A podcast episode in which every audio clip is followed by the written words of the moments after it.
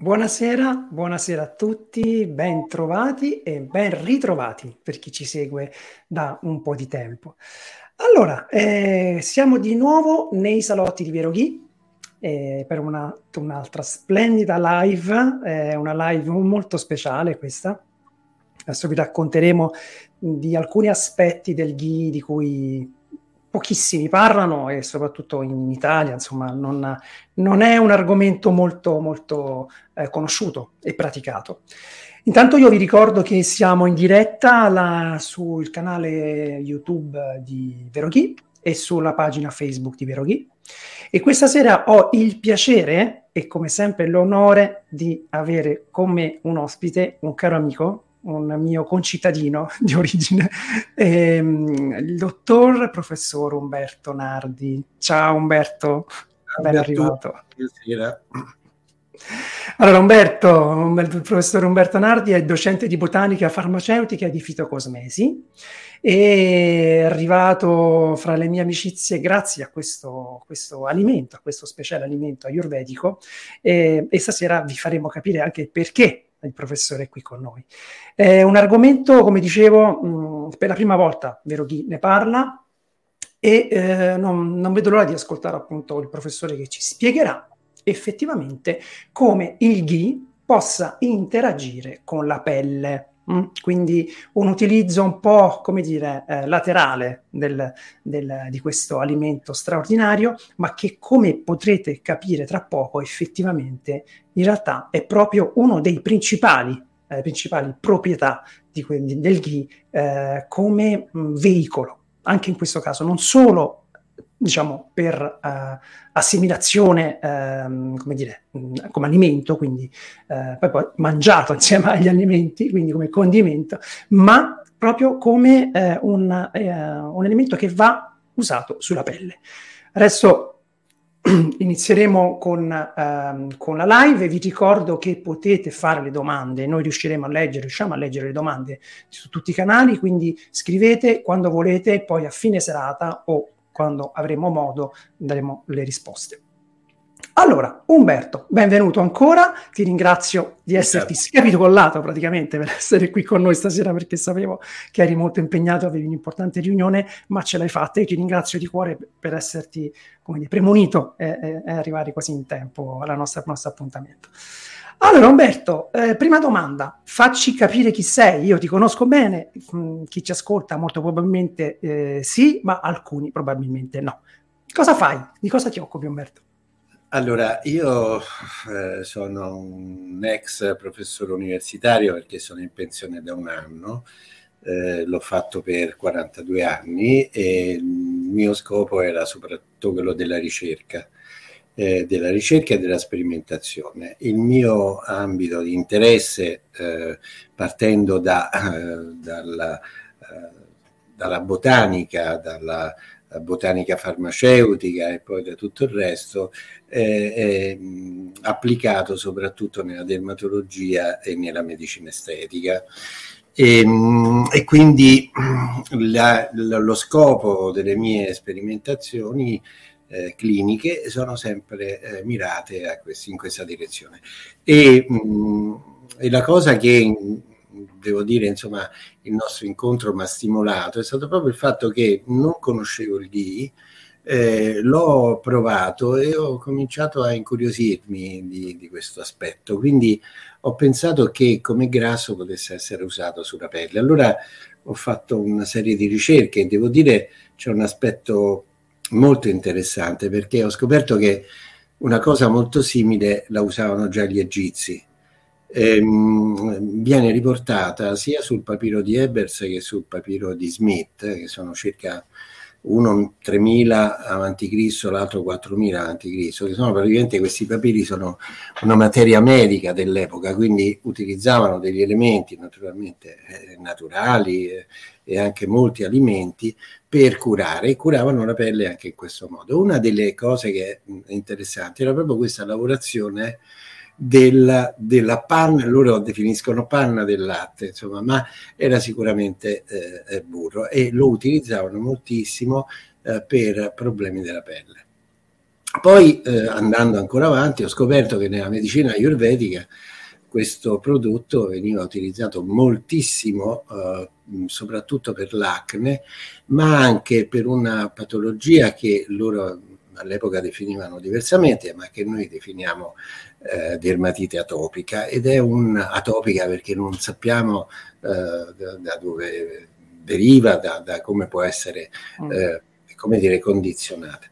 E, ehm, loro lo usavano con grande vantaggio. Quindi mh, mm, queste cose mi hanno incuriosito e ho pensato che eh, poteva essere utilizzato come, come, solvente, come veicolo, soprattutto inizialmente come veicolo.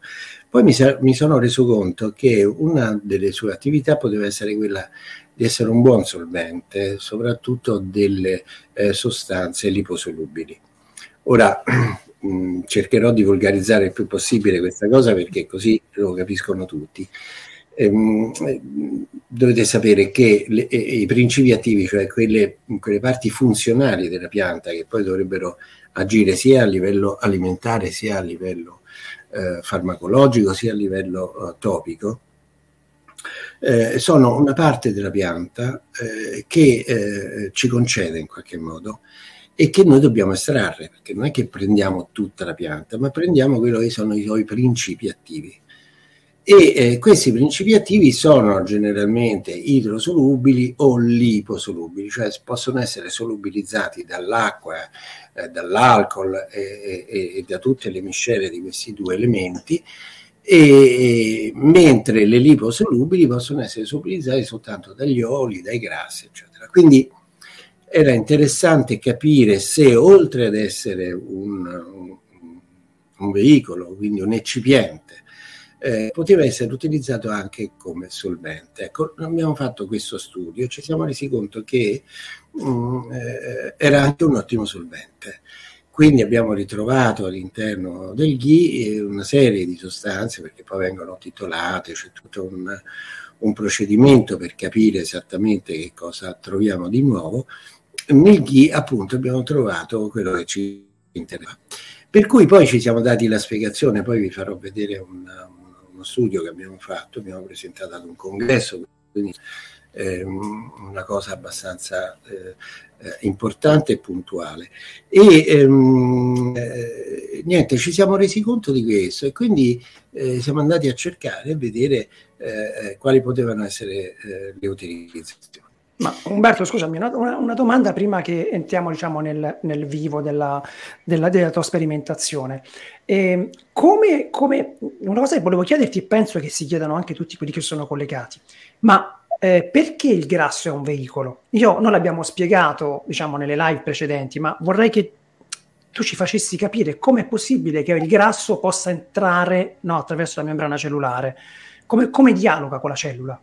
Allora, intanto non parliamo di membrana cellulare, ma parliamo di, eh, eh, di eh, organi sebacei, quindi il, il, il, i grassi eh, eh, che eh, sono più sebosimili possono essere utilizzati dalle nostre ghiandole sebacee, perché è vero che producono, perché sono ghiandole a segrezione esocrina, cioè esterna, però è pur vero che la nostra pelle è mh, mm, gestita da questi due elementi che sono ghiandole sebacee e, e, e, ghiandole sudoripare, perché questo mantiene il film idrolipidico e quindi mantiene la pelle elastica e soprattutto garantisce eh, quello che deve essere il, mh, mm, il contatto con l'esterno. Poi abbiamo un altro grande amico che è l'acido ialuronico, che è quello che in qualche modo è il cemento che unisce cellula e cellula e che non permette all'acqua, per esempio al mare, che è una soluzione fisiologica,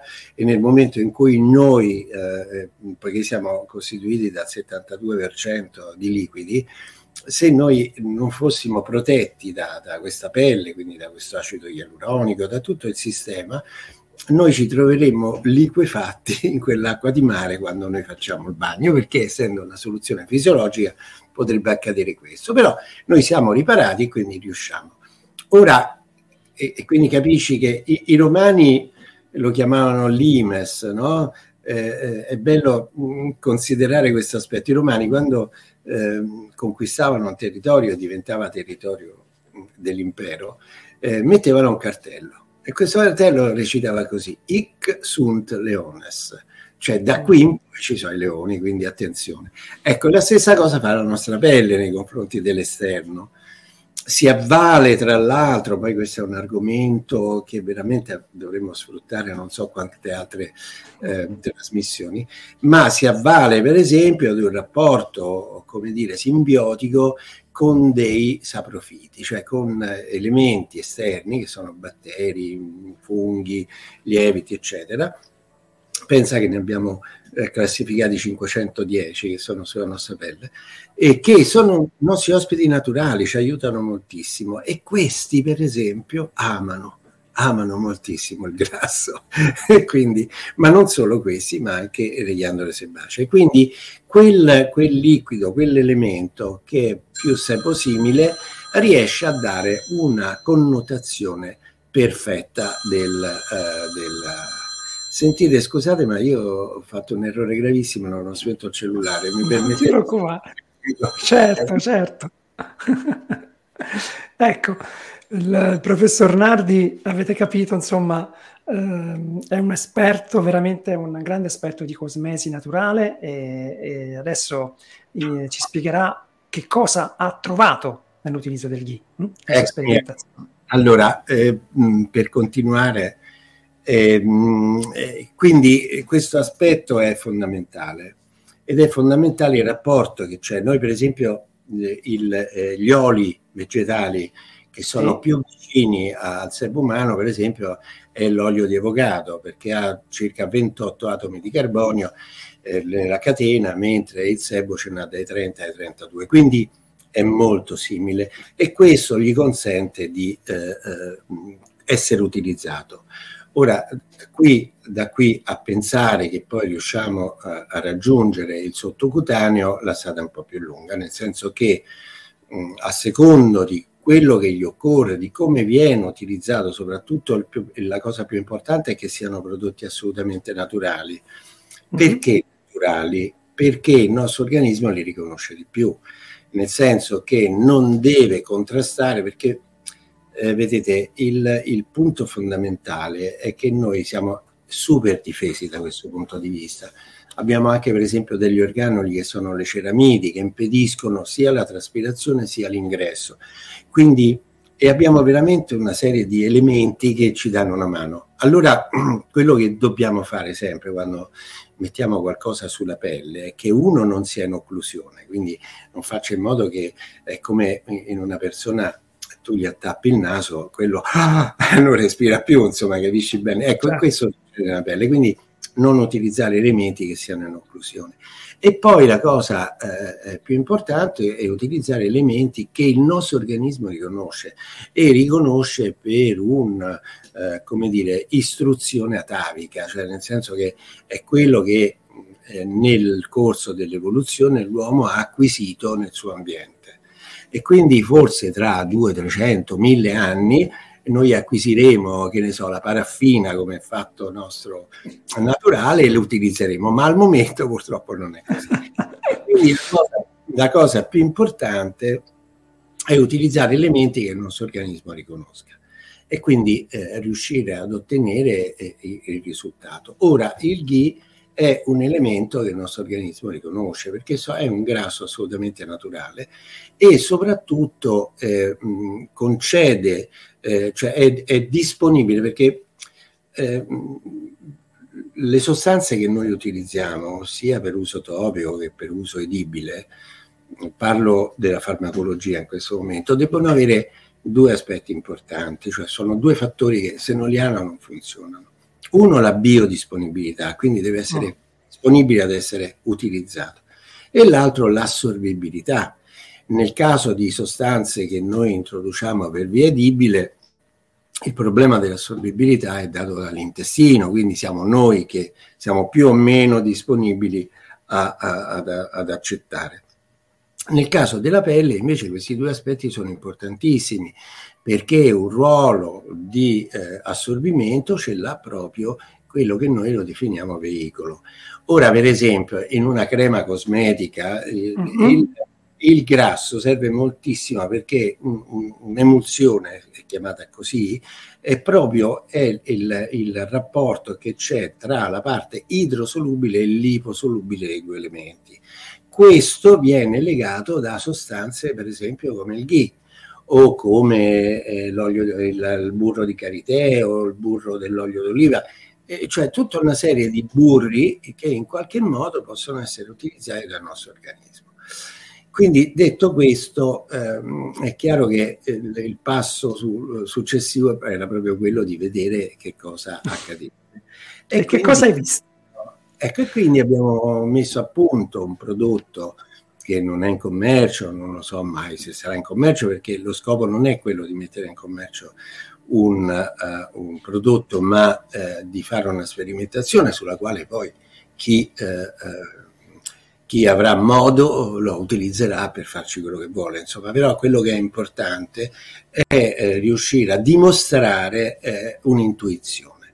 Ecco, noi mm. abbiamo pensato sulla base di quello che ci hai raccontato tu, perché poi tu sei veramente un, un bel personaggio, perché riesce, come dire, no, no, a dare i giusti contorni, perché vedi, quando noi, non lo so, osserviamo un quadro, una pittura o, o un paesaggio anche, no? eh, quello che ci colpisce sono i colori più forti, no? quelle cose che eh, vedi e dici, oddio, no.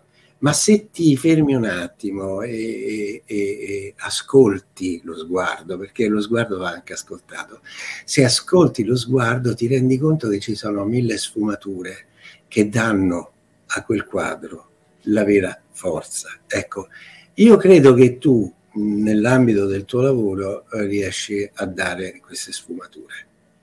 Grazie, grazie di cuore, Umberto.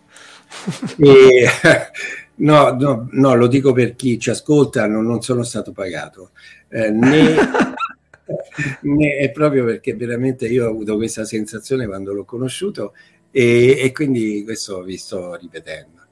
Bene.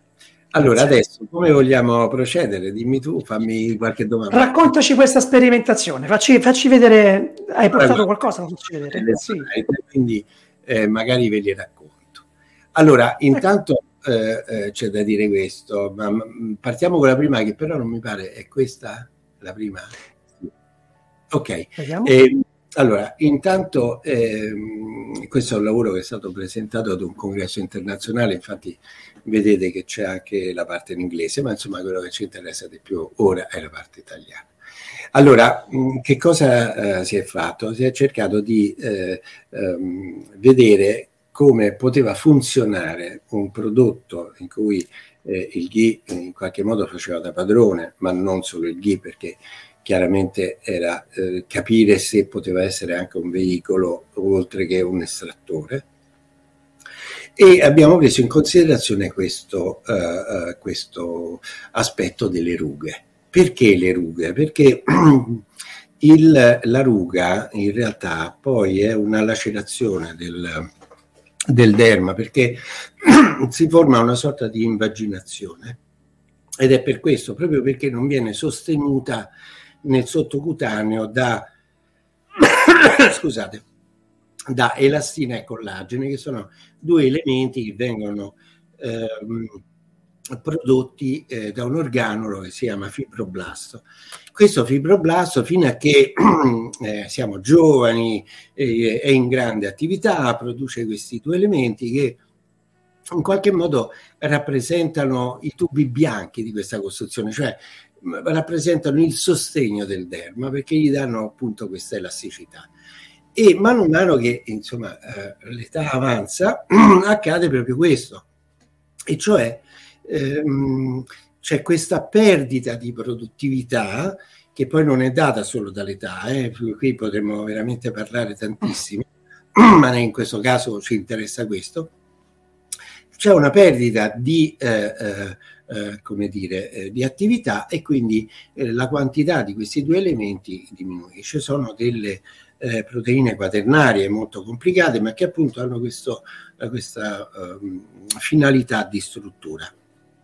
Ora, eh, non c'è solo questo che produce la ruga, questo è, una, eh, è uno degli elementi, poi c'è anche la retrazione eh, ossea, meglio ancora eh, delle cartilagini, quindi nel momento in cui l'età aumenta c'è questa retrazione, quindi il connettivo, cioè il, il derma non ha più la possibilità di poggiare e quindi eh, si invagina.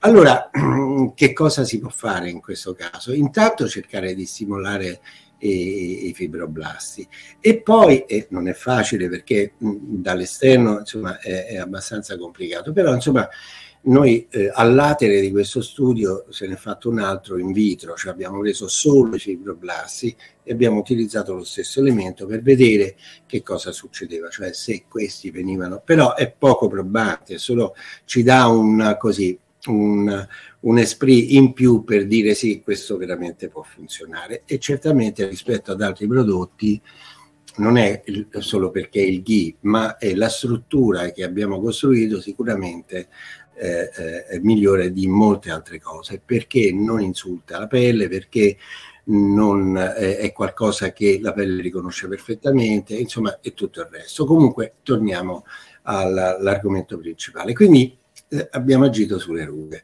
Ora, per capire che cosa eh, succedeva, c'è tutta una serie di tecniche. Per esempio, abbiamo innanzitutto il dermotest, che è quello che ci stabilisce l'equilibrio eh, della corneometria, della sebometria e del pH, quindi dell'acidità della pelle, che debbono avere dei parametri ben strutturati, ma soprattutto debbono essere in equilibrio tra loro. Quindi quando questi rapporti cambiano, allora siamo di fronte a, ad un'alterazione che può addirittura diventare una patologia perché per fare un piccolo passo indietro su quello che dicevamo prima, eh, noi abbiamo tutta una serie di saprofili sulla pelle che ci aiutano moltissimo, ma se cambiano i parametri, da amici qualche volta diventano nemici. Vorrei farvi un esempio eh, così molto terra-terra. Noi nel nostro intestino abbiamo un batterio che si chiama Escherichia coli. Questo Escherichia coli è il nostro amico più. Tra, tra, tra l'altro eh, gli piace molto il ghia l'Escherichia coli. È il nostro amico più grande perché è quello che ci permette, non è solo lui, eh, ce ne abbiamo tanti, eh, che ci permette eh, eh, gli assorbimenti. Se questo è Escherichia coli, quindi è il nostro amico più grande, se questo Escherichia coli passa nel sistema urinario, diventa il nostro nemico peggiore. Può darci ecco. addirittura cistite emorragiche. Perché? Perché gli cambia l'ambiente, quindi si capsula, mm. si dipende e non è più il nostro amico. Ecco, la stessa cosa succede sulla pelle. Quindi quelli che magari in alcuni momenti sono proprio, sai, come diceva nonno, pappa e ciccia, cioè che stanno insieme, o come si dice più comunemente culo e camicia, e, e, e quindi e, c'è questo aspetto che eh, eh, è importante da considerare. Quindi questo prodotto doveva in qualche modo gestire anche questo aspetto. E quindi se passiamo oltre, eh, continuiamo. Ecco. Ora, qual è la pianta che è stata utilizzata uh, per, uh, come principio attivo, cioè quello che a noi ci interessava utilizzare, è l'Echinacea angustifolia vi faccio un piccolo cappello, poi qui poi certo. potete leggere. Però insomma, eh, l'echinacea è una pianta che noi abbiamo scoperto, noi europei abbiamo scoperto eh, come attività farmacologica e quindi mh, mm, a metà dell'Ottocento. Ed è una pianta tipica dell'America centrale, quindi la usavano eh, i, i, nativi americani, quindi i Sioux, eh, gli Apache, insomma queste tribù la usavano perché, eh, eh, questo naturalmente è la tradizione popolare, cioè non sapevano perché, però la usavano perché il risultato c'era, per curare le ferite da taglio, quindi da lancia, da, da, uh, da freccia e così via, perché loro usavano solo quello. Certo. E, e, e, aveva un effetto notevolissimo, quindi insomma noi abbiamo cominciato a pensarci, dice, oddio, ma perché questa fa così? ci siamo accorti che eh, contiene eh, una serie di elementi che si chiamano echinacosidi, che hanno un'attività notevole eh, sia sull'infiammazione che sulla, eh, sulla cicatrizzazione, tant'è che favoriscono lo scivolamento del derma, perché quando noi facciamo, insultiamo eh, la pelle con una ferita, eh, il, come si rimagina, cioè scivola all'interno, cioè il più delle volte crea dei cheloidi a seconda delle persone, insomma, eh, ehm, in questo caso utilizzando eh, eh, l'echinacea questa cosa non accadeva. E quindi, insomma, e quindi insomma abbiamo fatto una serie lunghissima di sperimentazioni sull'echinacea, soprattutto nelle situazioni post-chirurgiche, c'è stato veramente tanto tempo. Poi a un certo punto abbiamo pensato che poteva essere utilizzata sulla pelle, proprio perché eh, una ruga si può, eh, come dire, equiparare a, a, a, ad, una, ad, una, ferita, perché c'è un'immaginazione della pelle. Quindi mh, abbiamo pensato di utilizzarla e, e con eh, buoni risultati. Se andiamo avanti eh, lo vediamo ancora meglio. Eh, questo era mh, adesso perché nelle, nelle slide abbiamo, eh, quello era una delle materie che abbiamo usato, la seconda è il GHI. Qui spieghiamo un po' eh, qual ah, è, sì. Come è fatto il GHI, eccetera, ma soprattutto il fatto che eh, abbia due elementi che ci interessano molto, i fattori vitaminici e poi eh, il fatto che abbia eh, acidi grassi insaturi, che sono eh, la parte che in qualche modo ci interessa di più. Andiamo avanti. Ecco, vi volevo far vedere eh, eh, l'attività eh, dell'echinacea, qui lo vedete benissimo, che eh, in un'infezione del derma il, la capacità riparativa eh, solo da parte dell'organismo umano, e ricordatevi sempre, perché questo è un aspetto importantissimo che noi dimentichiamo spesso, è che l'organismo umano è l'unica macchina in grado di autoaggiustarsi. Noi, come tecnici della salute, possiamo fare poco, possiamo dargli una spinta. Naturalmente parlo di situazioni, eh, come dire, quotidiane, non parlo di, delle eh, patologie che noi definiamo eroiche perché veramente sono delle patologie che vanno affrontate in un altro modo, però in quello che è la quotidianità il nostro corpo è in grado di autoaggiustarsi, basta attendere i suoi tempi biologici, cioè quelli che gli servono per recuperare. Altrimenti... Questa è una cosa meravigliosa, questa, questa del, del, dell'organismo che si autoripara, autodecide, sa dove andare a intervenire, come un, un, un check-up che si fa dalla testa ai piedi, e penso che sia una delle intelligenze più, più preziose che ha, che, ha, che ha l'organismo. Però eh, Umberto, questo me lo puoi confermare, l'importante è chiaramente una, un'azione coerente di prevenzione, ma soprattutto lasciare che mettono nelle condizioni di poterlo fare. Ma Perché... guarda, allora, allora, c'è questo da dire, già lo diceva Ippocrate quando diceva che l'uomo è quello che mangia e mm. quello che condiziona moltissimo questa macchina è l'ambiente. E ecco. l'ambiente uh-huh. è determinato da tanti fattori, intanto dall'alimentazione per esempio, oppure dalla qualità di vita, perché ecco. quello che noi trascuriamo sempre è che dentro di noi albergano due individui, io che ragiono e che sto parlando con te e il mio superio, che è il mio sistema vagale, è quello che mi fa sognare. Quando di certo. notte dormo mi dà delle, degli input che più delle volte io eh, non riesco a riconoscere, no? Perché sono suoi. Uh-huh. Cosa... Però il, tant'è che la salute passa attraverso proprio questo, il fatto che questi due individui riescano a mettersi d'accordo. E per mettersi d'accordo con un'altra persona devi entrare nell'altra persona, ma soprattutto devi considerare le sue ragioni. Perché mm. questa è la parte più importante. Il più delle volte invece noi abbiamo la presunzione di essere noi l'io e invece l'io in realtà non esiste, esiste solo in noi, io e quell'altro. E guarda che è, è fondamentale questo, quante volte mm, sarà capitato a tutti veramente no, di sentire quell'altra presenza, cioè che eh, non parlo di esoterismo, eh, parlo proprio di, perché vedi il nostro eh, organismo è regolato attraverso due sistemi, uno chimico e uno fisico. Il fisico passa attraverso le, le onde elettromagnetiche, l'elettricità. Ecco. E il chimico passa attraverso la biochimica, cioè il, tutte quelle che possono essere le modificazioni. Vedi, noi per esempio no, trascuriamo sempre un aspetto perché ogni volta che le cose succedono e che diventano consuete, non le osserviamo più, no? Ma tu adesso immagina, io adesso sto parlando, no? E adesso ti faccio vedere, sto muovendo le mani, vedi? Sto muovendo le mani, questo lo faccio in, in una frazione di secondo, cioè, che ci vuole? Niente, no? Mi viene in mente, ecco adesso, mi viene in mente di grattarmi perché mi prude il collo e quindi lo faccio e lo faccio rapidamente. Tu pensa che per questo movimento nel nostro organismo debbono accadere milioni, parlo di milioni di reazioni chimiche che passano attraverso la biochimica e che passano attraverso l'elettricità. Capito? Quindi adesso non approfondiremo, insomma, è un argomento veramente interessante. Il nostro sistema nervoso passa attraverso questi due elementi. No? Quindi eh, è chiaro che se io gli do una mano no? Con la giusta alimentazione, riesco pure eh, a vivere meglio.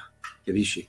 Quindi tutto questo è, è l'aspetto. Noi noi siamo, vedi, io dico sempre che ognuno di noi è un universo ed è un universo che vive in una galassia dove ci sono milioni di universi ancora, no? Allora, la prima cosa da fare è cercare un equilibrio col nostro universo, cioè con noi stessi.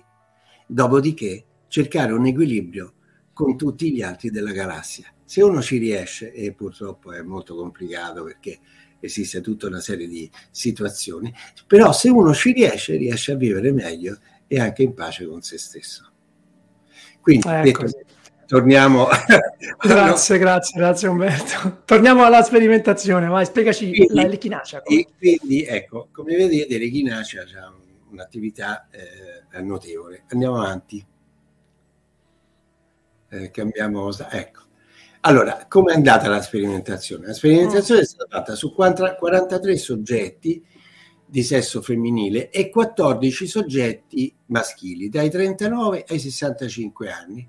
È durata 30 giorni con una verifica ogni 10 giorni. Che cosa succedeva ogni 10 giorni? Andavamo a misurare i parametri che erano appunto eh, eh, l'aspetto, come dire, estetico attraverso una foto, e tra l'altro queste foto venivano fatte in modo da poter utilizzare un programma che dava la tridimensione e poi adesso lo vedremo e, e, e, poi fare i test di sebometria, cornometria e pH in modo da capire che cosa succedeva e come cambiavano i parametri. Andiamo avanti.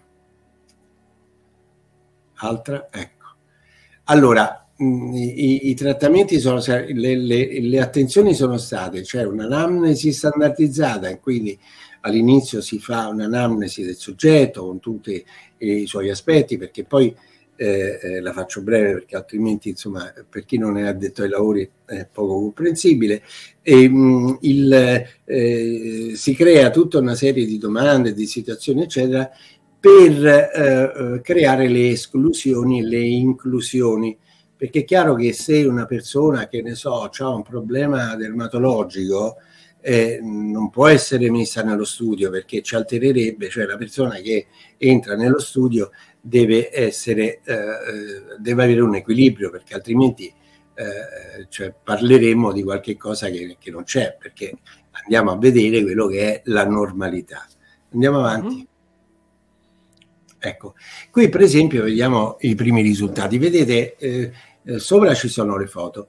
Sotto c'è questo aspetto interessante. Se riuscite ad allargarla così, eh, magari sì, lo vedono so.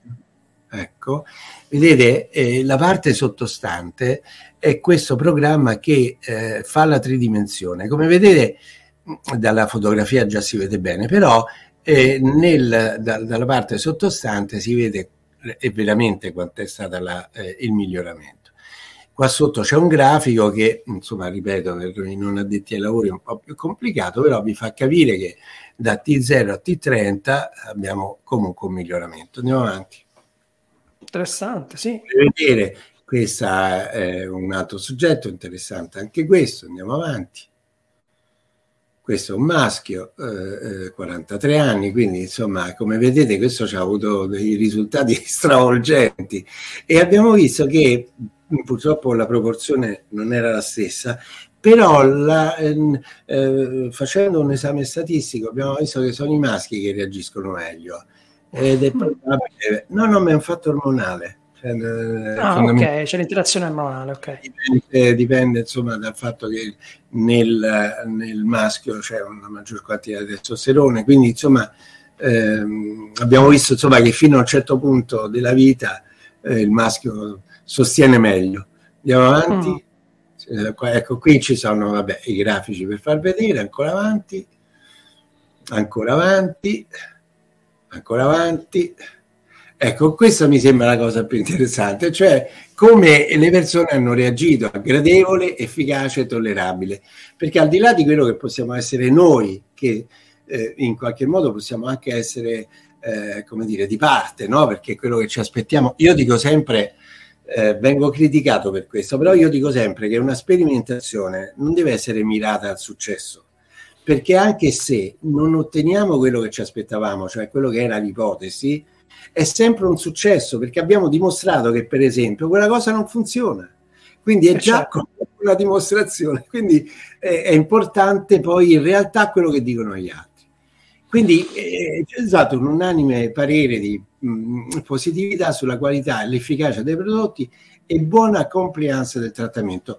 Questo significa che al di là del, per questo mh, mm, mi riporto un po' a, a, al GHI, eh, che al di là eh, della, eh, di quello che può essere l'attività, c'era la piacevolezza dell'utilizzo, quindi questa oh. emulsione comunque era piacevole quindi Ma Umberto, come lo... praticamente voi avete preparato questa, questa um, miscela, so, un'emulsione di principio attivo di echinacea nel ghi e poi mm. loro praticamente la applicavano una volta al, giorno, come funziona? È esattamente una crema, una okay. crema che è messa eh, dopo, perché lì mh, mm, magari non, non, l'ho detto, però eh, funzionava così. Dunque, eh, la persona doveva utilizzare dei detergenti ehm, senza principi attivi, quindi la, la normale detersione.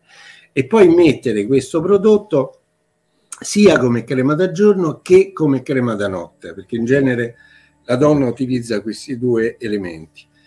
E abbiamo caldeggiato il fatto che eh, la polizia venisse in modo perché il problema è che eh, quando si usa per esempio il latte detergente, comunque quel latte detergente lascia dei residui, non è che riusciamo a toglierlo completamente.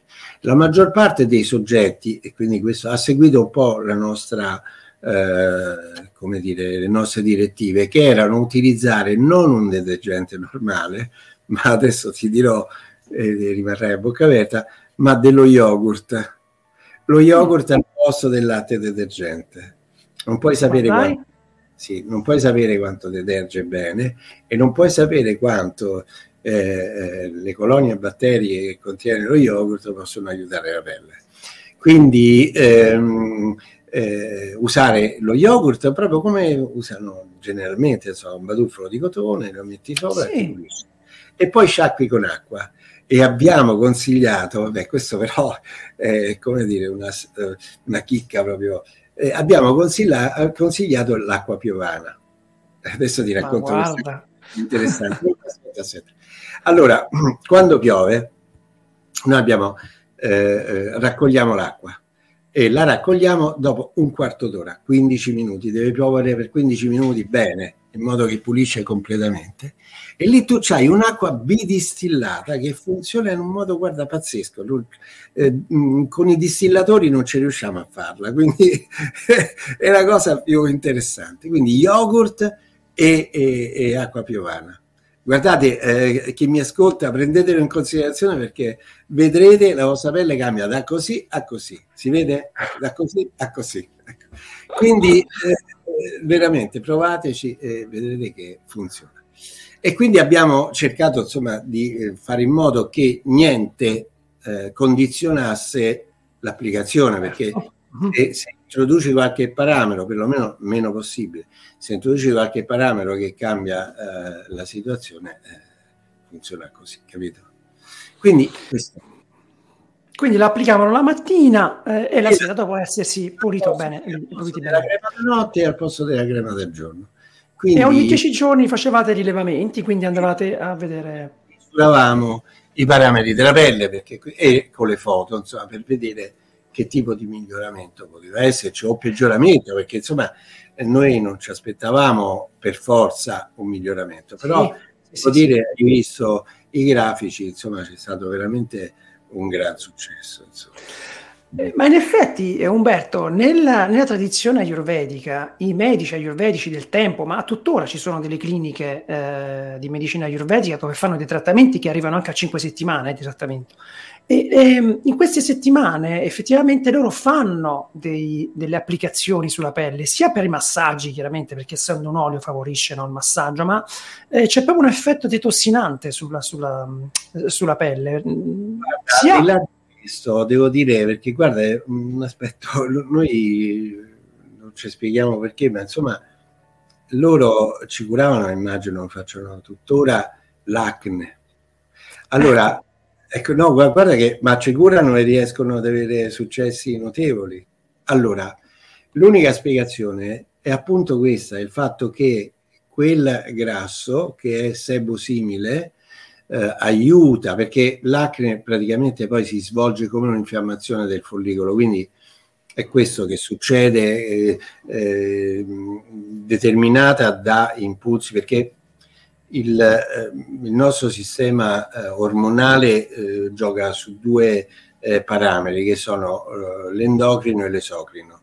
E questi due sono direttamente collegati, per questo un, un ragazzo, una ragazza eh, che affronta la pubertà può avere questo problema perché cambia il, l'equilibrio ormonale e quindi cambia anche l'attività della ghiandola sebacea non sempre però si manifestano, dipende dalle, perso- dalle, persone, ma soprattutto dipende dall'equilibrio che c'era prima e da eh, quello che è l'imprinting genetico. Quindi eh, chiaramente eh, eh questa cosa eh, può essere eh, che c'è o non c'è, ma se c'è, quell'infiammazione gli ayurvedici eh, la curano con grande vantaggio con l'applicazione di ghee, ghee puro, eh, cioè non, non, ci mettono altre cose, soltanto ghee. Quindi eh, è chiaro che eh, eh, questo eh, ci fa pensare, no? Perché che succede? Qual è il meccanismo d'azione? Perché questa è la prima cosa che ci chiediamo. Qual è il, il quale può essere il mm, eh, come dire, il, il, cammino biologico di, di, questo. Perché c'è questa risposta? E una delle cose che possiamo dirci è che è probabile che eh, mette nelle condizioni eh, la, eh, di eh, maggiore equilibrio la ghiandola sebacea. Non solo, ma c'è un altro aspetto che è dato intanto un po' dalle vitamine, ma il fatto che è anche un antiossidante perché contiene tutta una serie di elementi e ne garantiscono questa attività e quindi è probabile che agisca anche eh, come antisettico. Quindi eh, significa quello che può essere l'intervento eh, di un batterio rispetto a quella situazione. Quindi è possibile che la sua attività sia questa. Naturalmente io adesso non ho fatto altre ricerche, però immagino che ci siano studi rispetto a questo e, e, e, credo che insomma la risposta possa essere questa. Eh sì, è una materia molto interessante eh, anche perché se pensiamo, come hai detto tu, che si tratta di un elemento completamente naturale, e come dire, è, è, la via più semplice che la natura ha scelto per noi, quindi il, il riconnettersi con la natura è chiaramente una chiave importantissima in questo cammino che stiamo facendo e eh, questo aspetto, perché no, può essere sviluppato. Quindi Umberto, tu mi dici che Ora, voi avete utilizzato l'echinacea perché avete voluto vedere la, tipo di, la capacità cicatrizzante, quell'effetto no, che, che, mi hai detto tu all'inizio, ma quindi potremmo utilizzare anche altri principi attivi per far sì che si possano creare delle cosmesi, come dire, variegate. Io, io non parlo senza dubbio, ma non parlo solo di un prodotto cosmetico. Adesso noi abbiamo giocato, mm. giocato sulle rughe perché comunque è, è, è un problema sociale eh, enorme perché le persone perdono autostima, c'è tutta una serie di cose che coinvolge tutto l'aspetto psicologico degli mm. individui perché eh, sen- vedersi, perché non sentirsi, perché la maggior parte delle persone alle quali dici ma tu hai un, una certa età, ma come ti senti? Quello non si sente vecchio, perché dentro continua ad essere quello che era è che questo organismo gli risponde diversamente e poiché purtroppo la nostra società è basata più sull'apparire che sull'essere e questo aspetto eh, fa, fa, cadere un po'. No? Io dico sempre che eh, eh, parlo proprio per me, poi eh, non so se le persone si riconoscono, cioè io eh, come maschio eh, che amo la donna, a me quello che mi colpisce della donna sono gli occhi ma non il colore, non la forma, è l'espressività degli occhi. E spero, spero ardentemente che per una donna sia la stessa cosa per me, perché è questo quello che conta uh, dell'individuo, non è l'aspetto esteriore. E tra l'altro ti dirò che anche i greci ne parlavano di questo, cioè, eh, c'è tutta la filosofia greca che prende in considerazione questo aspetto. E cioè tu immagina che in Grecia i capelli lunghi li portavano i giovani che avevano una grande attività sessuale e gli anziani che erano i saggi. Quindi tu riconoscevi un saggio o un giovane dai capelli. Quindi io e te saremmo perduti. no, Nel limbo, cioè lasciati lì. Scusate se io sto facendo questa cosa, immagino che un sacco certo. di persone e deve essere assolutamente aperta e libera, insomma, se non siamo noi stessi è finito. Quindi l'aspetto è questo, no? Cioè che poiché è l'apparire quello che è importante oggi, le persone poi perdono una parte della qualità della vita che, che è irrecuperabile poi. Allora, ti ripeto, un prodotto come il ghee può aiutare, ma non solo da un punto di vista estetico aiuta per tante cose, può essere utilizzato per tante cose. Io adesso mh, mm, mi voglio lanciare su tutto, guarda, veramente. Cioè, se tu introduci il ghee che è arricchito eh, di un principio attivo in modo assolutamente naturale, perché altrimenti se cominciamo a metterci l'estratto di le cose eh, finisce che non funziona più, ma in modo del tutto naturale in cui ci debba essere assolutamente un equilibrio tra l'elemento che entra e l'elemento che contiene. Sono strasicuro che può essere utilizzato eh, proprio per la salute umana, non solo come ghee, ma ghee che va a colpire una certa cosa che ne so, mi viene in mente il microbiota intestinale, mi viene in mente, che ne so, il, eh, dei problemi urinari, cioè, ma potrei parlare di qualunque cosa. Io credo che potrebbe essere utilizzato, credo, non, non, non so, eh, non, ho nessuna intenzione di pubblicizzare niente, ma credo che può essere utilizzato eh, eh, proprio come eh, veicolo per un sacco di cose perché proprio ha una composizione che è assolutamente biodisponibile. Quello che dicevamo prima. Sì, Umberto, sì. Effettivamente sì, il ghee si connota come un alimento, un superfood, viene chiamato così, un, eh, un super cibo che interagisce con molti organi, anche sul fegato, ha una grossa capacità. Eh, sembra di... Stefano, guarda, lascia perdere tutto questo che l'abbiamo acquisito eh, sì nella storia e che eh, poi può sembrare anche un, come dire, una forma pubblicitaria per poter mm-hmm.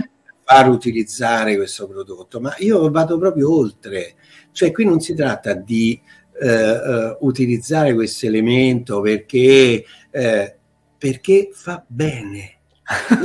certo. perdere quali può essere il target, cioè dice allora le cartilagini, allora cioè, lascia perdere fa bene. Guarda, io mm, adesso mi lancio su una cosa drammatica, però lo voglio dire. Cioè, vorrei eh, considerarlo come l'acqua. Tu puoi vivere senza acqua? Punto interrogativo. No. Ecco. Certo che no. Eh. Che bella, bella questa cosa, bella questa cosa Umberto. Allora Umberto, noi abbiamo un po' di domande, se vuoi posso cominciare a fartele, se sei d'accordo? Um, guarda, magari. Dai, dai, dai. Allora, cominciamo con, con, con... Allora, sì, tu hai parlato di yogurt, adesso ci sono molto... Hanno, adesso ci sono tante domande sullo yogurt eh, piuttosto che il kefir. Cominciamo con una domanda di... Andiamo, aspetta, andiamo in ordine. Marzia di Rosa. Allora, Marzia di Rosa ci dice, può aiutare anche per le macchie scure? Allora, no, aspetta, è importante questo. Allora, il, le macchie scure bisogna capire eh, eh, quali sono, perché ce ne sono eh, di vari tipi.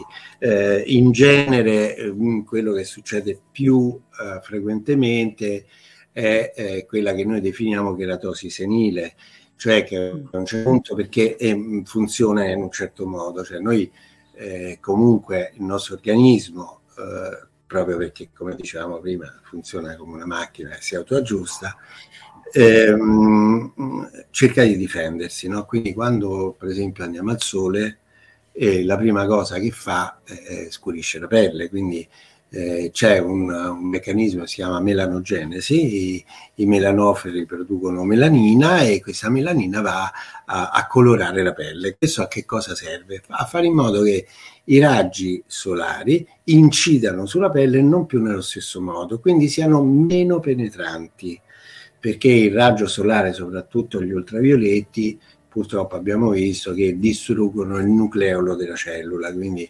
possono fare dei danni soprattutto all'invecchiamento, all'ossidazione e soprattutto insomma, possono anche provocare dei tumori della pelle. Quindi innanzitutto bisogna dire questo, quindi la nostra pelle si, si ripara. Poi che cosa succede? Non c'è più il sole e noi dobbiamo ridiventare come eravamo primi, prima. Quindi eh, questa, questa, questa melanina viene rimossa, quindi ridiventiamo bianchi. Chi la rimuove? La rimuove il nostro sistema circolatorio, cioè arrivano lì degli elementi che la decompongono, però poi per portarla via c'è il sistema circolatorio, quindi il microcircolo. La maggior parte delle volte, quindi andando avanti nell'età, questo microcircolo funziona meno e quindi chiaramente può trascurare di portare via una parte. Questo, uh-huh. Questa è una delle ipotesi, poi ce ne sono altre, ma insomma io vorrei indirizzarla a questo. Quindi eh, eh, non, non, c'è una vera e propria sostanza schiarente, esistono, però sono dannose per la pelle. Ci sono però alcune piante che eh, hanno questa attività, però è sempre un'attività meccanica, io cercherei di evitare. E che cosa può fare eh, il ghee? Da solo niente, cioè non è perché è solo umettante ma se viene per esempio arricchito da, da, da, da sostanze che possono aiutare, magari soprattutto a livello circolatorio, magari potrebbe essere utile.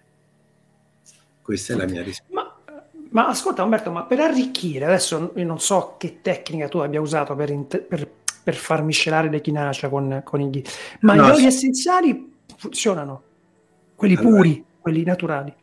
No, aspetta, allora lì siamo su un altro campo. Mm. Dobbiamo fare un passo indietro. Allora, abbiamo detto che eh, la pianta contiene, io non l'ho preso in considerazione perché al momento non serviva e anche perché insomma, il tempo a disposizione è relativo. Perché, no. certo. Allora, eh, mh, dunque, la pianta contiene tre elementi che ci interessano, che sono, ce ne ha di più, però quelli che adesso in questo momento ci interessano sono tre gli estratti idrosolubili, cioè i principi attivi idrosolubili, i principi attivi liposolubili e gli oli essenziali. Ora, mentre un principio attivo idrosolubile o liposolubile ha bisogno di un solvente, quindi di qualche cosa che sposi questo elemento, che lo leghi attraverso una reazione chimica, e mentre invece l'olio essenziale noi lo otteniamo solo attraverso la distillazione. Quindi che cosa facciamo? Facciamo un distillato con un distillatore, quello che si usa per la grappa, per queste cose. Sì. Però questo è un altro... Ti faccio solo un esempio, per esempio l'essenza di rosa, no? dalla quale otteniamo anche l'acqua di rosa, no? Quella è il tonico che si usa. Allora, sì. che cosa si fa? Si mette in questo distillatore, i distillatori sono di vari tipi, noi ne conosciamo di tre generi diversi, che sono distillatore a, a, a fuoco diretto, quindi c'è una fiamma che fa bollire questo elemento, questo elemento va, eh, eh, cioè c'è un cambiamento di stato.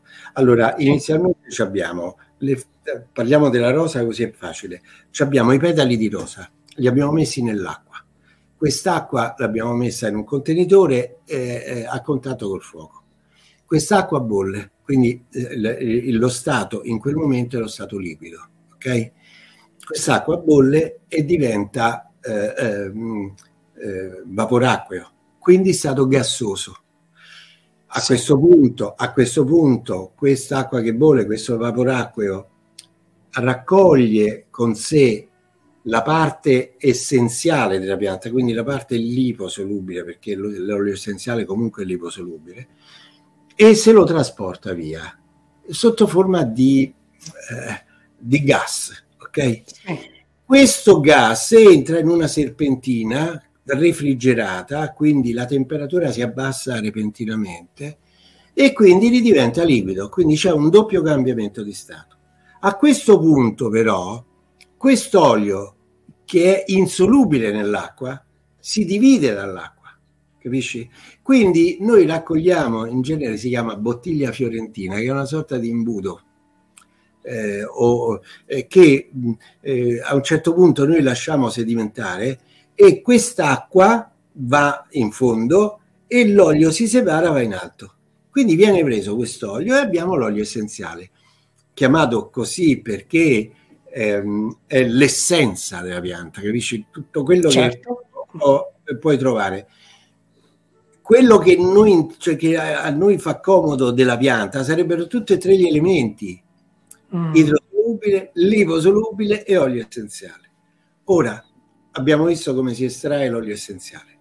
L'olio essenziale tu lo puoi mettere nel ghee perché si solubilizza perfettamente, soltanto che non c'è quella simbiosi e quel matrimonio che invece c'è nel momento in cui quel, quell'elemento, il ghee, lavora lui per sposare un'altra cosa, che è il principio attivo liposolubile. Hai capito? Come si fa? Come si fa? No, te lo dico perché così se no rimane così. Questo è l'olio essenziale. Eh. Come si fa questo estratto liposolubile? Intanto devi, eh, ci sono due strade. O utilizzi il ghee com'è, metti dentro eh, la parte della pianta possibilmente polverizzata perché il punto fondamentale è che il rapporto tra il solvente e, e, e l'elemento che vogliamo estrarre ci sia il massimo, il massimo uh, della superficie di contatto. Quindi è chiaro che tu più fai piccola la particella e più la superficie di contatto aumenta. Questo permette la reazione tra il solvente, nella fattispecie il ghee, e pianta, cioè la parte della pianta che noi chiamiamo droga, che è la parte che contiene quei principi attivi. Gli devi dare il tempo di reazione chimica, quindi in genere passano dalle 48 alle 72 ore, in cui sì. c'è c'è questo sposalizio, si conoscono, capito? Sì, sì, sì, dopodiché, sì. Fanno, dopodiché fanno l'amore e stanno insieme, diventano una cosa sola. Quindi quindi è questo, una volta che eh, hai fatto questo processo, tu avrai questo elemento che alla fine non è più ghi, non è più pianta, è una cosa... Eh, hai capito? Che vive di vita propria, certo. Sì, sì, quello, sì. E quello che a noi interessa di più è la complessità. Cioè a noi non ci interessa che quella pianta, che quell'estratto, che quel solvente estragga quel principio attivo, per esempio nell'echinacea l'echinacoside. No, andremmo a misurare l'echinacoside, ma quello che ci interessa è che questo matrimonio avvenga completamente. Quindi deve prendere tutto di quella pianta, anche le cose che apparentemente non servono, perché questa è, è, è, è la parte più importante e cioè il fatto che introduciamo degli elementi apparentemente inutili ma che servono affinché questo principio attivo, quello che abbiamo definito il più importante, agisca. Capisci? La complessità è una cosa importantissima in una pianta, perché quella pianta fa quei principi attivi in modo complesso. Allora io devo riuscire a riprendere tutto, non solo una piccola parte. Certo, e sono solvente e devo dire che il GHI, adesso ancora stiamo portando avanti altre, mh, altre ricerche su questo, perché è la cosa più importante, il GHI ha le caratteristiche per poter eh, ottenere la complessità di questa pianta.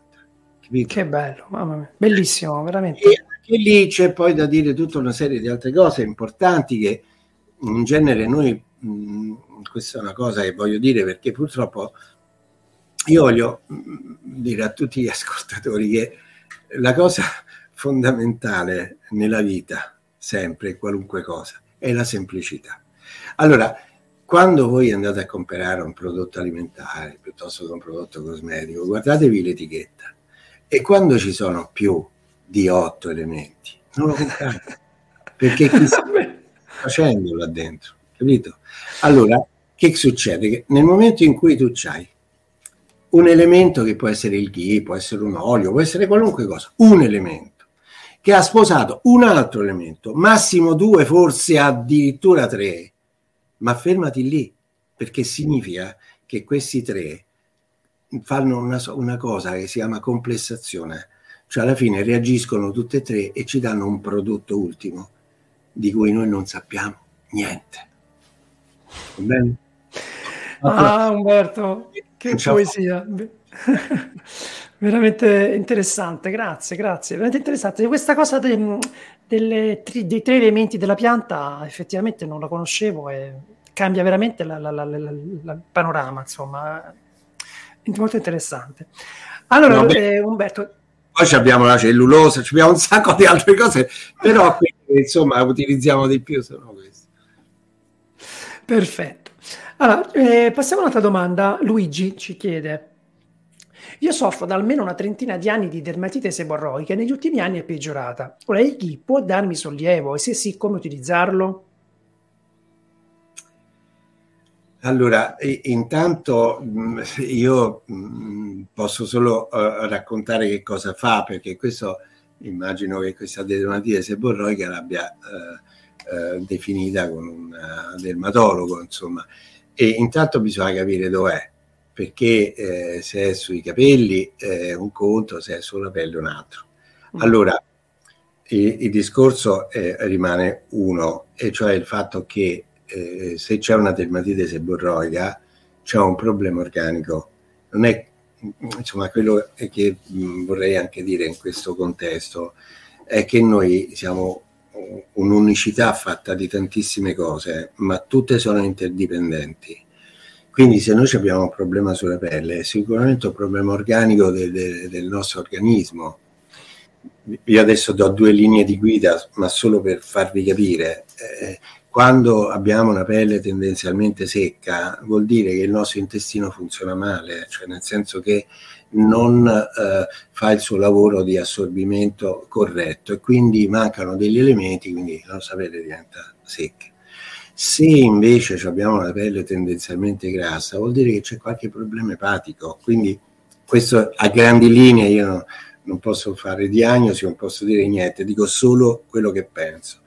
E a grandi linee funziona così. Quindi eh, che noi poi vogliamo risolvere un problema di dermatite seborroica solo mettendo un prodotto mh, mm, non funziona, cioè è come mettere una toppa a, a un pantalone in cui eh, rimane un pantalone rattoppato. Quindi invece noi abbiamo bisogno di un pantalone nuovo, quindi che tutto si riequilibri. Per cui andrei più a fondo da questo punto di vista, quindi magari curerei meglio l'alimentazione, cercherei di capire eh, che cosa sta succedendo. Poi è chiaro che mh, mm, se vogliamo mettere un prodotto che ci possa aiutare, sicuramente il GHI eh, eh, avrà un'azione positiva perché eh, l'abbiamo visto, insomma, sicuramente questo è quello che eh, in qualche modo, eh, pur essendo sebosimile, dà un, una mano alle ghiandole sebacee che poi sono eh, l'agente eziologico di, della seborroica, della dermatite seborroica. Perfetto, va bene. Passiamo a un'altra domanda di Barbara che ci fa in realtà due domande, ma mh, mm, vediamo se riusciamo a rispondere entrambe. Allora, per i cheloidi può essere utile e per le unghie? Perché c'è anche un'altra domanda. Sì. Allora, Barbara rispondo così perché ehm, eh, sì, può essere utile, eh, però eh, bisogna fare due cose. La prima, utilizzarlo subito, cioè subito, subito, cioè non, mm, eh, eh, esattamente subito dopo mm. la, la, rimozione dei punti. Perché, direi addirittura dopo il quarto o quinto giorno dalla sutura. Quindi ehm, potrebbe eh, darlo, però non prima del quinto giorno, insomma, perché lì ancora siamo in una situazione, però potrebbe aiutare molto. E, e messo subito dopo, quando, quando viene, eh, vengono tolti i punti, messo con grande costanza. E questa è una cosa. L'altra cosa eh, che sarebbe interessante perché è fare proprio un prodotto che contenga ghee e olio essenziale di lavandino che è la, la famosa lavanda alta vaileroia, che, che veniva usata, veniva già usata eh, eh, in Francia con grande successo proprio per i cheloidi, assolutamente pura, cioè facevano, fanno tuttora insomma, delle spennellature due o tre volte al giorno sulla eh, ferita e a parte che ha un'azione antimicotica, antimicrobica potentissima, perché veramente la lavanda è ha molte caratteristiche come tutte le labbiate d'altra parte e, e, quindi fare una cosa del genere potrebbe funzionare meglio. E per le unghie, eh, per le unghie secondo me è, è eccezionale. È eccezionale perché ha due caratteristiche. Uno ammorbidisce e poi dato che ha una buona assorbibilità, eh, sicuramente viene eh, assorbito dalla eh, lunula periungueale che è praticamente la matrice dell'unghia. Ora, eh, ripeto, c'è sempre questo doppio aspetto, noi non possiamo migliorare le cose esterne se non sistemiamo le cose interne. Ora, l'unghia eh, eh, si avvale della, eh, di, una, di, una, sostanza che si chiama cheratina. Se non c'era cheratina, l'unghia ha, ha, già difficoltà a, a, a, a produrre, cioè ad essere forte, resistente, eccetera. E, e, e questo, per esempio, eh, viene eh, fornito da, da amminoacidi. Eh, e che meglio di un'alimentazione con sostanze che li contengano? E, e il ghee eh, ne contiene qualcuno che potrebbe essere eh, utilizzato per via interna. Spero che Barbara sia soddisfatta della risposta. Penso proprio di sì, Umberto. Eh, Umberto, mm, ci chiedono, Vania ci chiede eh, la domanda sulla psoriasi. Sì. Quindi, ecco, per la psoriasi, invece, come si comporterebbe secondo me? Secondo te? Come... Allora, come, come attività topica credo che sarebbe interessante, nel senso che uh, il, il la psoriasi purtroppo uh, ora ci stiamo lanciando su nuove teorie, ma insomma ehm, la vera natura uh, non la conosciamo. C'è un, sicuramente un rapporto psicosomatico notevole eh, rispetto a, a, questo fenomeno che è praticamente secque, secchezza e desquamazione della pelle. Quindi uh-huh. è chiaro che qualunque sostanza, eh, come dire, sebosimile può aiutare. Quindi direi che il ghee potrebbe andare bene, non è la soluzione, però piuttosto che mettere delle altre cose che poi magari creano eh, eh, altre risposte eh, che magari non, non, ci piacciono, forse una cosa naturale come il ghee potrebbe aiutare. Io farei una proposta, lo provi. cioè, perché non posso dare nessuna definizione, però insomma eh, mi piace, è una domanda interessante perché potrebbe essere sperimentato, eh, soprattutto se lo arricchiamo di qualche cosa potrebbe aiutare molto, però ripeto, è un fatto eh, locale e quindi non è possibile. La psoriasi nasce da molto lontano. Mi viene in mente una cosa, perché questa è una, eh, una cosa che mi ricordo, il mio professore mi, mi disse, ero molto giovane, eh, perché prima della guerra eh, la psoriasi si curava con un sistema che si chiamava autoematoimmunoterapia. E cioè che cosa si, si pensava eh, ha ragione poi, perché penso che una delle vie interessanti da perlustrare dovrebbe essere questa. Eh, si pensava che ehm, eh, fosse un fatto, eh, come dire, ematico, quindi eh, eh, che ci fosse una tossina all'interno del sangue che poteva creare questa cosa. Allora come si faceva? Autoematoimmunoterapia, cioè si prendevano un po' di sangue dalla vena del gomito e si metteva immediatamente nel via intramuscolare.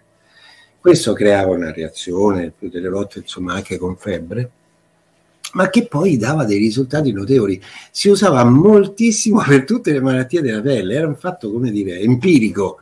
Però insomma, in, molte volte aveva grande successo. Poi è stato dimenticato, la medicina non, non, la considera più.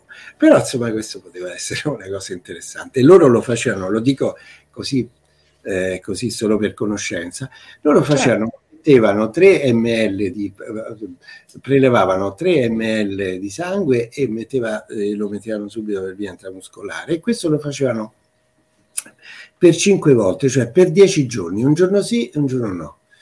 E avevano insomma dei risultati adesso. Penso sicuro e non dico niente, riporto relata refero, cioè quello che facevano, sì, sì, lo, lo, lo ripeto. Curioso, molto curioso.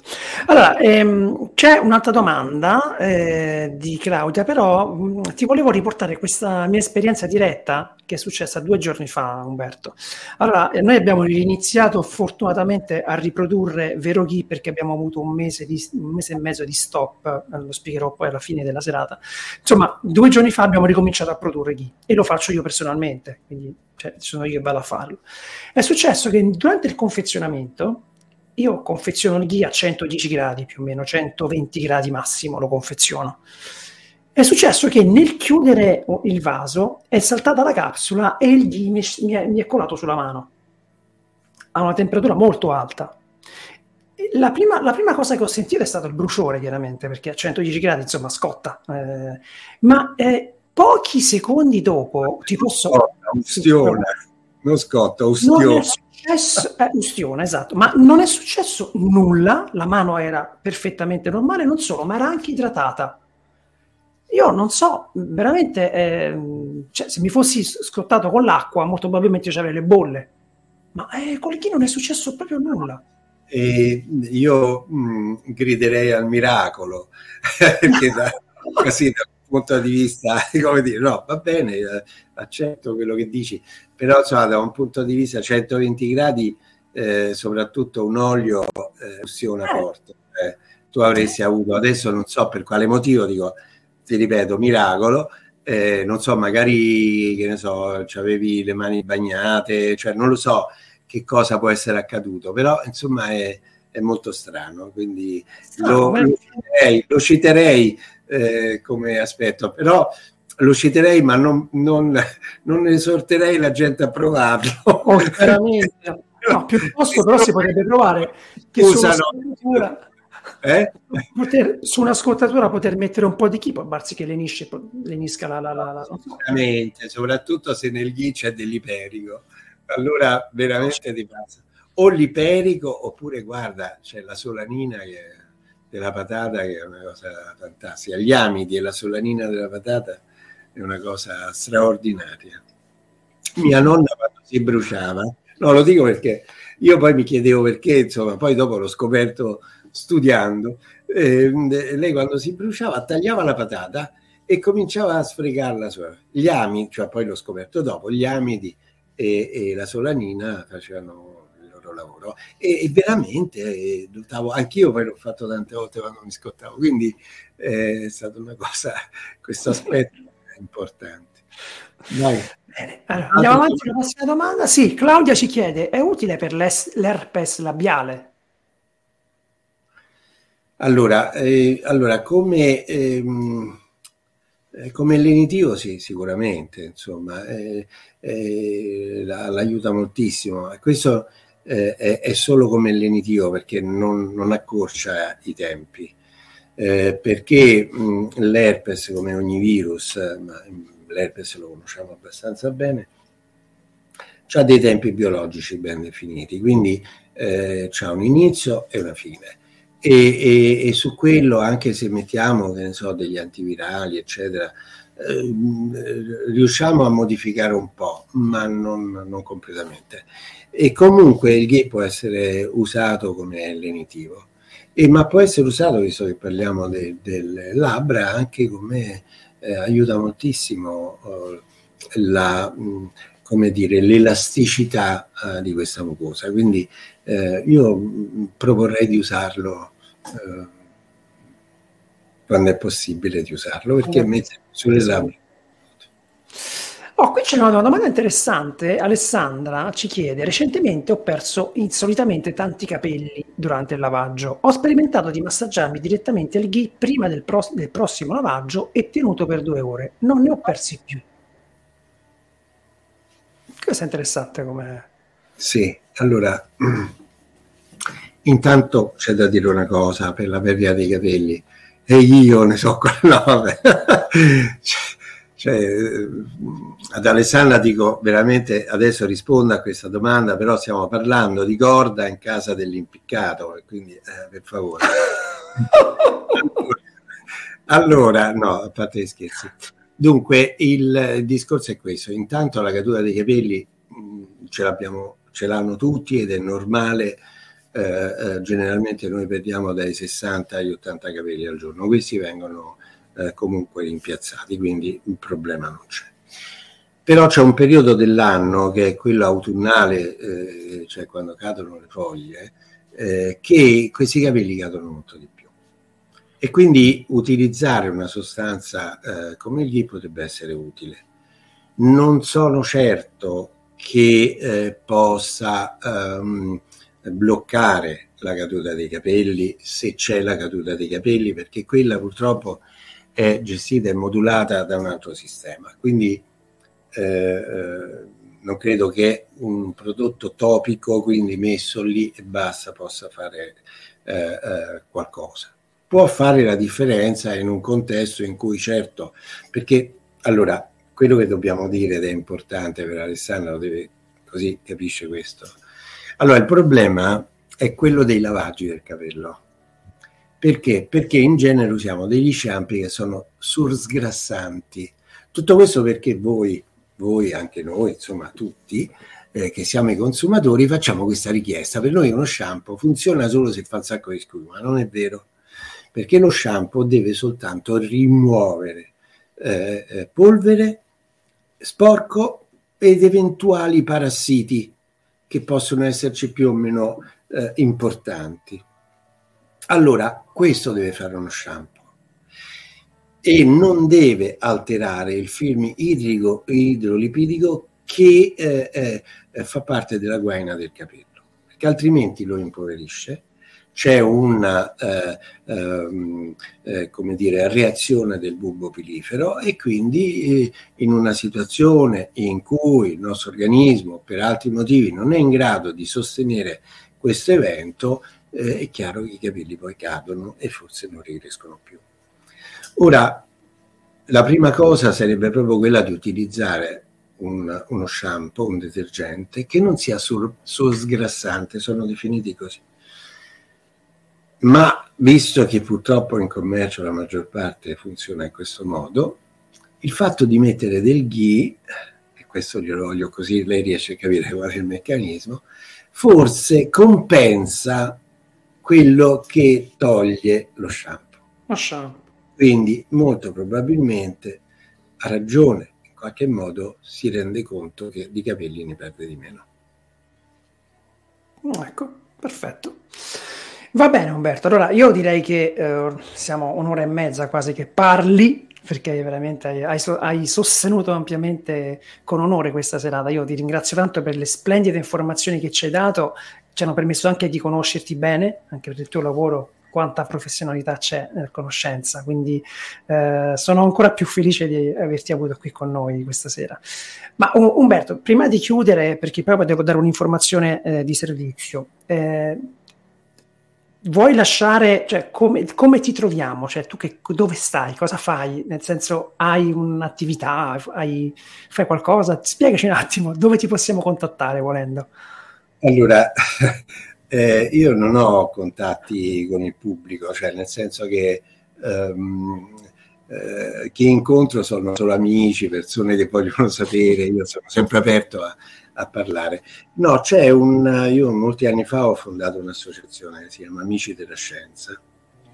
E ecco, approfitto per parlarne un certo. attimo, magari loro lo sanno. Allora, questa associazione è un'associazione senza fini di lucro, senza assolutamente fini di lucro, nel senso che non si paga neanche come invece si fa nelle altre associazioni. Allora, questa associazione si chiama Amici della Scienza e c'ha uno scopo, quello di eh, è indirizzata all'uomo della strada e al medico. All'uomo della strada per fargli capire che non sempre eh, eh, un'emicrania eh, deve essere per forza un tumore al cervello, no? perché la prima cosa che si pensa, oddio, è successo chissà che cosa e al medico magari per dargli delle informazioni nuove, perché insomma, mm, soprattutto il medico di base eh, è costretto da, da, da, da, regole e norme giuridiche e di lavoro che non gli permettono magari di, di fare un'informazione, di avere un'informazione più, eh, come dire, diretta, no? ma è sempre modulata tra da eh, le case farmaceutiche, eccetera, eccetera. Quindi eh, lo scopo è, è, questo, cioè il fatto di eh, dare delle informazioni e quindi, per esempio, noi ogni giovedì, adesso ci siamo fermati per il, per il Covid, c'è stata tutta una serie di cose, ma penso che da marzo ricominceremo. Ehm, ogni giovedì faccio un intervento di circa due ore, prendo in considerazione un inestetismo, una patologia, un qualcosa che possa interessare, cerco di sviscerarla il più possibile, volgarizzando l'informazione, perché è chiaro che la persona che l'uomo della strada cioè, deve capire quello che gli dici, perché se, se parli il medichese eh, non riesce a capire niente. E, e quindi eh, cerco di fare questo, questo tipo di, eh, di lavoro.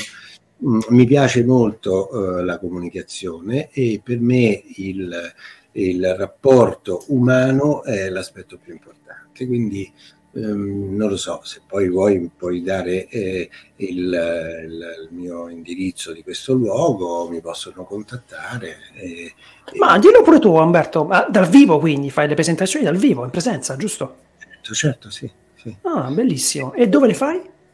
È al centro di Roma, è in via San Bartolomeo dei Vaccinari, che è mh, mm, uh, vicino all'isola Tiberina e vicino Piazza Argentina, insomma sta tra l'isola sì. Tiberina e Piazza Argentina.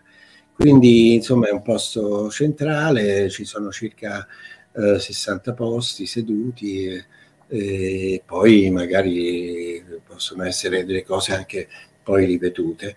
E mh, se vogliono possono andare su Facebook, si chiama Amici della Scienza, perché io, io non sto sui social, perché non voglio stare sui social, e ci sto solo come, come Amici della Scienza, quindi per, solo per comunicare con terzi, e lì possono vedere eh, quelle che sono eh, le cose che noi facciamo. Quindi eh, si collegano, anche se non chiedono l'amicizia, si vede tutto perché non è niente segreto e quindi questo, se voglio, amici della scienza.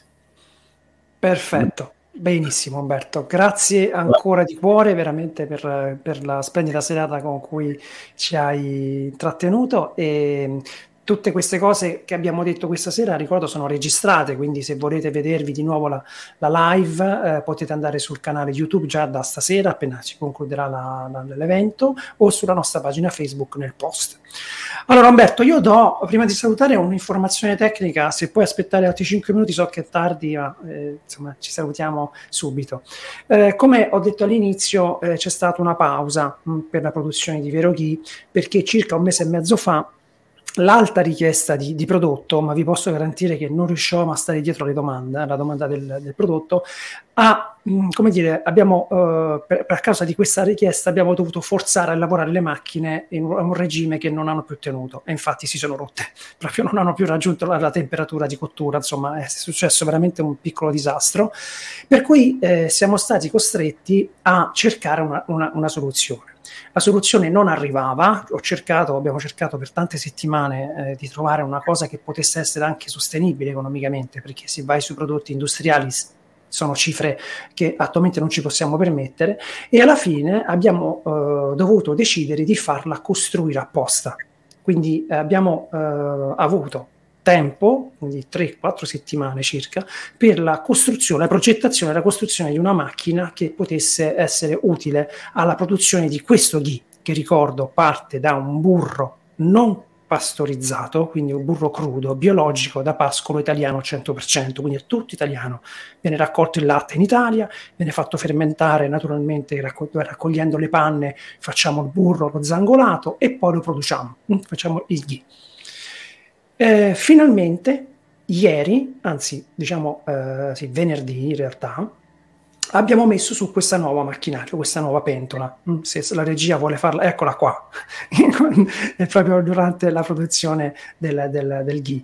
E quindi vi comunico che da oggi sono partite le spedizioni. Non vi dico quante spedizioni abbiamo dovuto preparare, ma veramente un muro di spedizioni. Vediamo, eccole là. E, ehm, questa è solo una piccola parte, poi avevamo tut- altri carrelli pieni di, di, di prodotto per, per, per, che doveva partire. Quindi, mh, questo per dirvi cosa, che se volete il prodotto è di nuovo disponibile, abbiamo evaso tutti gli ordini da metà gennaio ad oggi, quindi siamo riusciti a spedire tutto oggi e un po' partirà domani, quindi ehm, se volete il prodotto potete ordinarlo. È chiaro che tutta la produzione fatta, le uniche due produzioni che abbiamo fatto, perché noi non possiamo produrre tutti i giorni, perché lo zango, il, il burro crudo ci arriva e dobbiamo produrlo dopo pochi, pochi giorni, non possiamo tenerlo troppo in frigorifero perché non essendo pastorizzato si rovina molto facilmente. E quindi dobbiamo farcelo arrivare. Una volta che arriva noi produciamo il giorno dopo. Allora abbiamo programmato adesso il 7, il 14 e il 21 marzo le prossime produzioni per fare un po' di magazzino. Quindi abbiate un po' di pazienza se adesso sta finendo di nuovo il prodotto, ancora c'è qualcosa, ma insomma ci siamo, ci dobbiamo mettere in carreggiata e andare a regime. Questo è tutto quello che eh, vi volevo dire. Io vi ringrazio ancora di essere stati con noi, eh, grazie al professor Umberto Nardi. Io mi auguro di poterlo avere con noi in prossimo futuro. Mm, cercheremo di capire anche perché quello che ha detto Umberto questa sera potrebbe realizzarsi in qualcosa di molto interessante. Quindi vediamo cosa succederà. Per adesso vi saluto, io ti saluto Umberto, grazie ancora. Io, io, non mi muovo da qui, io non mi muovo da qui, adesso quando vuoi riaccendi il computer e mi trovi qui. Senti, grazie a te, grazie a voi, cioè a tutte le persone che non riesco a vedere, mi, mi fa senso il fatto che io non riesco a vedere i miei interlocutori mm. perché sono abituato ad avere sale di fronte, quindi eh, e persone di fronte. Però insomma immagino che siete dall'altra parte, quindi vi saluto e vi ringrazio per l'attenzione e, e se eh, eh, ho sbagliato qualcosa, eh, la prossima volta cercherò di sbagliare meglio. Maschera, ecco, esattamente, esattamente, infatti questo volevo arrivare. Bravo Umberto, è meglio sbagliare bene, così ci impariamo di più. Va certo. bene, buonanotte a tutti, alla prossima, alla prossima Ciao, ciao, ciao. Rimani, eh Umberto, rimani. Sì, sì.